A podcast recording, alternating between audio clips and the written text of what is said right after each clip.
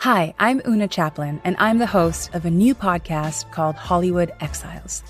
It tells the story of how my grandfather, Charlie Chaplin, and many others were caught up in a campaign to root out communism in Hollywood.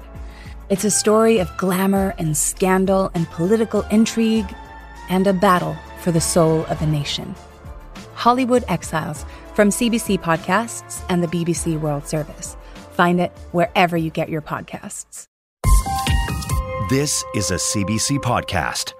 Welcome back to my channel. So, in today's recipe, I'll be showing you guys the viral TikTok Marry Me chicken recipe. This Marry Me chicken is all over the internet. Everybody's making it. This chicken has been trending all year long, and I know why. It's so good. Marry Me chicken, divorce me chicken, sneaky link chicken, don't matter what it's called. I'm telling you, you need it. This is one of the best dishes I've made. Let me show you how to get down. All I'm going to say is you need to try cooking this because I'm super impressed with how tasty this is. That's right. Marry Me Chicken, a dish said to be so good it elicits marriage proposals. The recipe went viral online this year, and it has landed at the top of the New York Times list of most popular recipes of 2023. Genevieve Ko is the deputy editor and a columnist with the New York Times cooking section. Matt Galloway spoke to her earlier this month about the most popular recipes of the year. Here's their conversation. Marry Me Chicken. Why did that recipe, that chicken recipe in particular, blow up online the way that it did?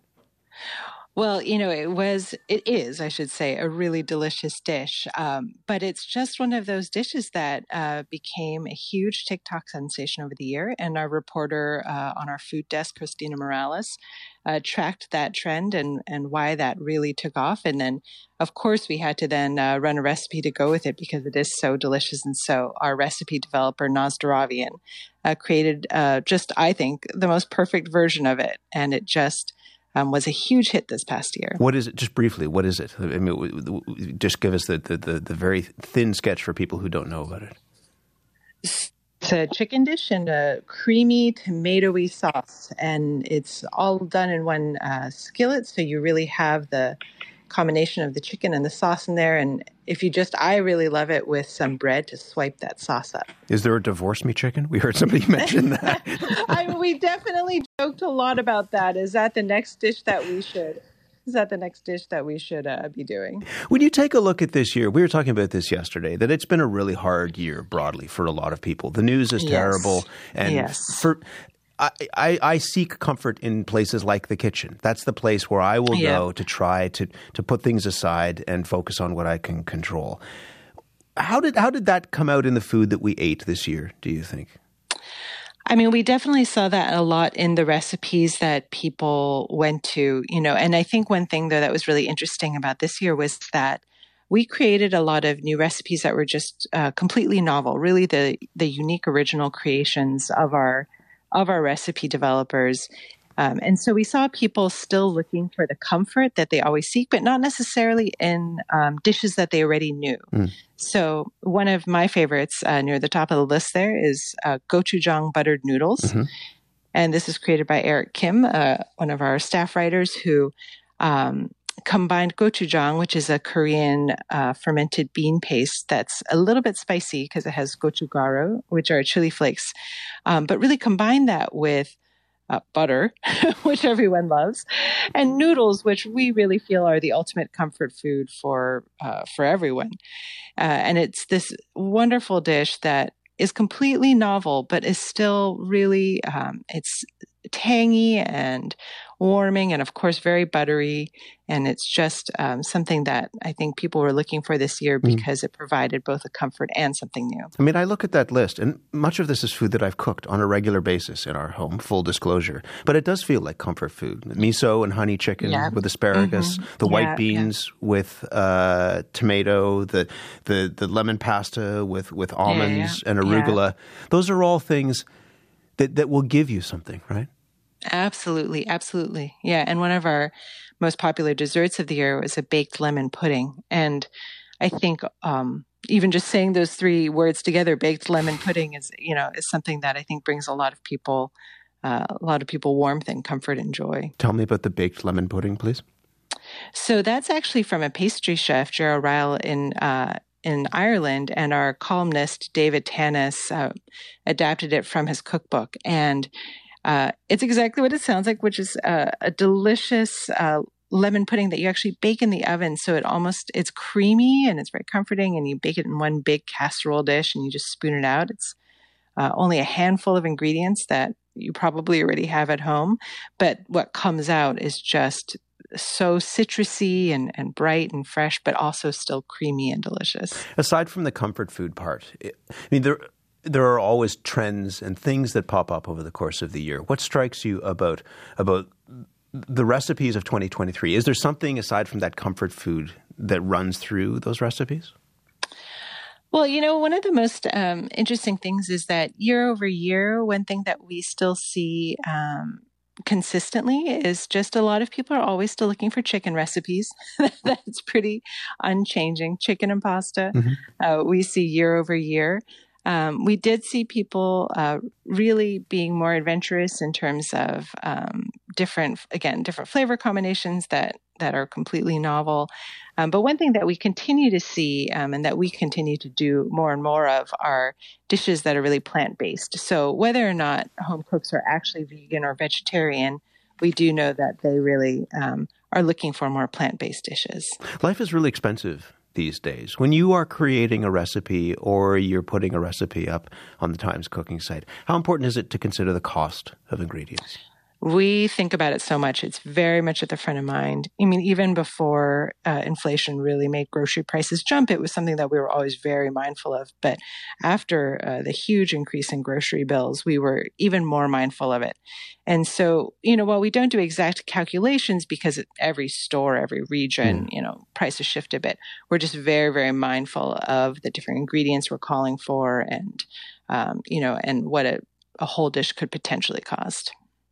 What is it like for you knowing that later on today there will be many, many, many people who will be looking to you for ideas on what to cook for dinner? They will be flipping through the New York Times cooking app or looking at the food section of the paper and thinking, I have no idea what I'm going to make. What do they think I should make?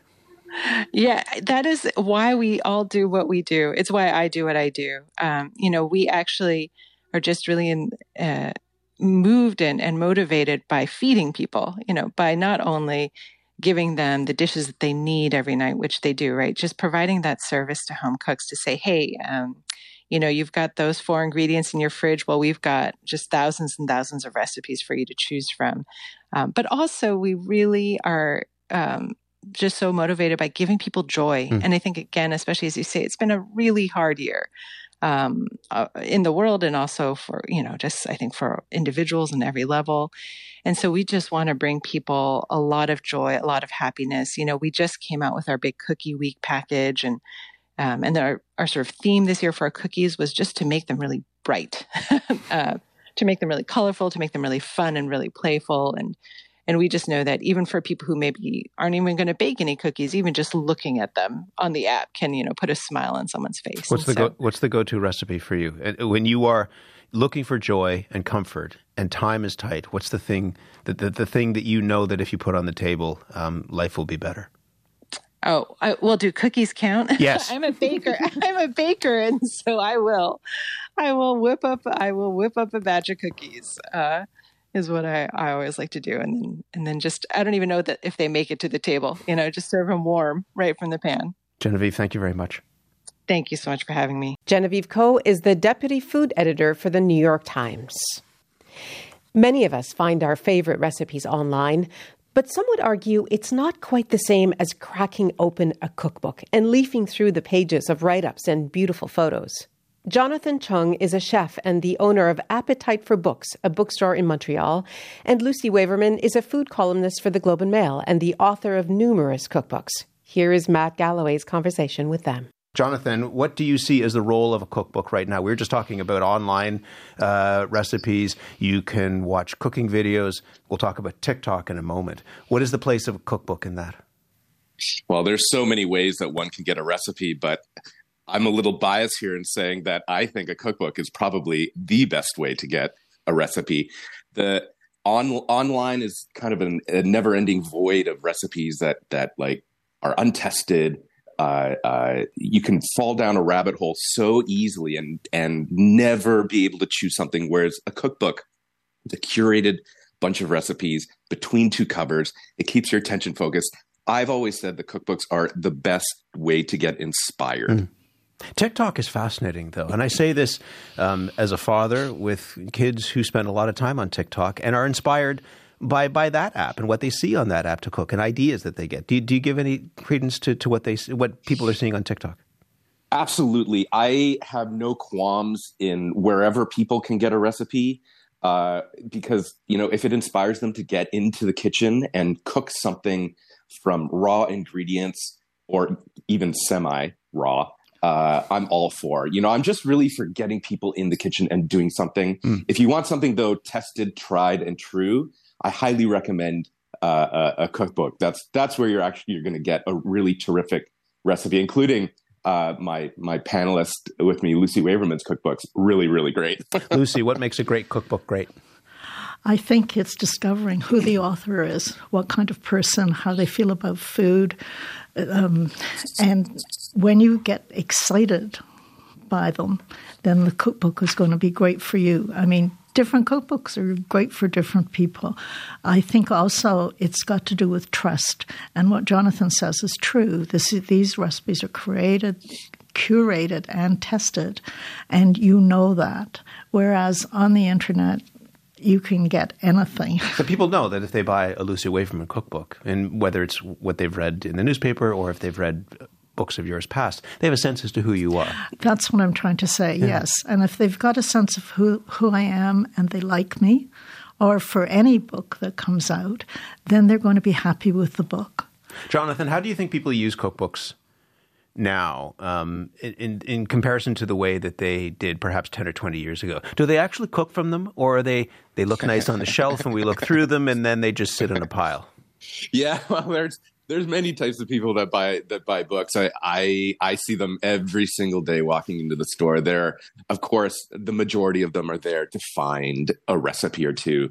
Um, but there's a lot of people that buy them and collect them and may not open it to cook anything from it. A lot of people I know just read cookbooks like novels. Mm. And and like Lucy was saying, they get to know the author and a lot of times these books now are very personal to the to the mm. specific author. And the hearing about their love of food and or even their love of one specific recipe. It helps you connect it helps the reader connect to the to the book and the recipe even more and inspires them to cook it. Lucy does it matter if people don't cook from your books? I was spoke, spoke with an author once who said that the best praise that they could have is that the pages are splattered with oil and bits of the food that you were you know cooking and it ended up on the pages. But does it matter if the if the person just buys the book and flips through it and looks at the pictures and doesn't actually cook anything from it of, of course, that's fine. People take cookbooks to bed with them. They're not exactly going to cook there. So they. they read them and they love them and they read the recipes and they salivate and then they close the book and that's it. They don't cook from them. Lots of people don't cook from cookbooks. You've come into the studio with a bag full of books. Yes, I have. Do you want to tell us about what's in front of you? These are okay. these are books that, that, that you enjoyed over the course of this year. Yes, and one of them is a, a real cookbook, and the other two are very interesting. Okay. So this cookbook is Prairie by Dan Clapson and Twyla Campbell, and what it is is fresh recipes, and it celebrates the Canadian prairies. Now, I knew nothing about prairie food before I read this book. I kind of thought it was the land of pierogi, but I was so wrong. Um, it's the food of the earth. The prairies grow the lentils, they grow all the pulses mm-hmm. and all the rest of it. And this book is full of recipes for those kinds of things, for local ingredients. Um, there, many of them are comfort food. There's lots of explanations. The book has a sense of humor. It's going to make you laugh in places. There's lots of drinks. There's recipes for preserving the seasons. Mm. Um, and there's sophisticated recipes in, in it as well. Um, but my favorite take home from this book, I know this sounds crazy, is learning the exciting qualities of pickle juice. Pickle juice? Pickle juice. Okay, continue. You could use pickle juice in your cooking. You use it instead of vinegar. And um, it's just vinegar with extra spices in it. And more flavor. And more flavor. So it sparks up a salad dressing. It really is great in a marinade. It's a lovely book. It's beautifully presented. It's got great pictures. And um, they, the writers have really given me a feeling of what the prairies are like. The book is called Prairie, and Lucy Waverman has kicked off the pickle juice revolution here. uh, Jonathan, tell us about a cookbook that you'd recommend. One of my favorites of the year is a book written by Nik Sharma. He's a LA-based oh, food writer. Um, he he started the uh, the Brown Table. Um, his newest book, his third one, is called Veg Table. Um, I am a massive fan of Nik Sharma. Um, the reason is he's not afraid of flavor. In every single recipe, he maximizes flavor uh, with spices or um, just the right seasonings and he has really interesting uh, uh, combinations of of ingredients and and and seasonings. But you know, the one thing I'm also a big fan of in general, and it kind of went goes along with your question about uh, economical cooking, is mm. that he's very vegetable forward, and this is a trend that I see in cookbooks. And I've seen in cookbooks probably in the last, you know, it's got to have been now well over five years where people or authors are are really pushing um, interesting, fun, different, flavorful ways of presenting vegetables. And I think it's a really important movement that people should be kind of taking on. And and Veg Table is a is a, an amazing way to start off because you know vegetables are you can do so much more with vegetables other than steaming them or quickly blanching them uh, or roasting them you know, there's so many flavors that you can add to them. They just take on everything and they cook very, very quickly. Mm. Uh, and in my opinion, on a table, say, for example, during the holiday season, on a table, the most interesting uh, dishes to me are the vegetable dishes because they have the most color, they have the most texture, they have the most versatility. Um, and a good cookbook or two on your shelf help you do that, I think is essential for any home cook. Vegetable, which I just realized is vegetable, of course, it's broken up as two right. words. Lucy, give us another book. I just want to say I agree with Jonathan on okay. Nik Sharma. I think he's terrific. Look at this. Okay, so my next book is a, a book for people to read when they go to bed. It's called The Discovery of Pasta, which is a history of pasta in 10 dishes. Um, you have me hooked. Continue. Okay, it's by Luca Cesari, who's a noted writer and a historian. It's a wonderful read. It's charming, it's entertaining, it's about everybody's favorite pasta dish. What's your favorite pasta dish? Oh, that's really hard. Uh, carbonara? Uh, in here. Okay. The history, the roots, and everything. Um, one of my favorite quotes from this book is legends are not historical acts. The ideas that many contemporary Italians have about pasta should be made, shaped, cooked, and served are totally disconnected from their culinary it's like roots. Truth telling, the truth telling of pasta. Yes and he takes you on this journey and he'll make you laugh. I mean, the things that I learned there were spaghetti conveyor belts in 1940 in New York in, re- in a restaurant. Sure. And there was an international Amatriciana scandal in 2021, and it was all about a clove of garlic. Someone wrote a recipe putting garlic into the sauce, the and everybody Italians just got up in arms about the whole thing. There was going to be a court case. There shouldn't be garlic in that sauce. It's witty, it's entertaining, it'll make you laugh out loud. And at the same time, you will learn the true origins of pasta and their sauces. Just by the way, pasta was not al dente until the late 19th, early 20th century. I've learned things already, and I haven't even read the book yet. Jonathan, give us another book. We're almost out of time here, but we're going to zip through a All couple right. more. I'd be remiss if I didn't mention uh, one of my favorite local books uh, around Montreal. Uh, this is a book called Salad Pizza Wine. Oh, I love this it book. Is, yeah, so it, this is from the Elena restaurant, uh, not too far away from my store, and it's a terrific book. I mean, it the love of pizza for a lot of people runs extremely deep, and their pizza is amazing. Um, they do naturally leavened uh, pizza with with natural yeast and a starter, uh, and with the recipe in the book uh, you know, what greater meal other than a little bit of pasta, which there are quite a few recipes for pasta in the book. You know, pizza and a salad. I mean, that's like a perfect Saturday night to me. And you can definitely do that throughout the year using this book.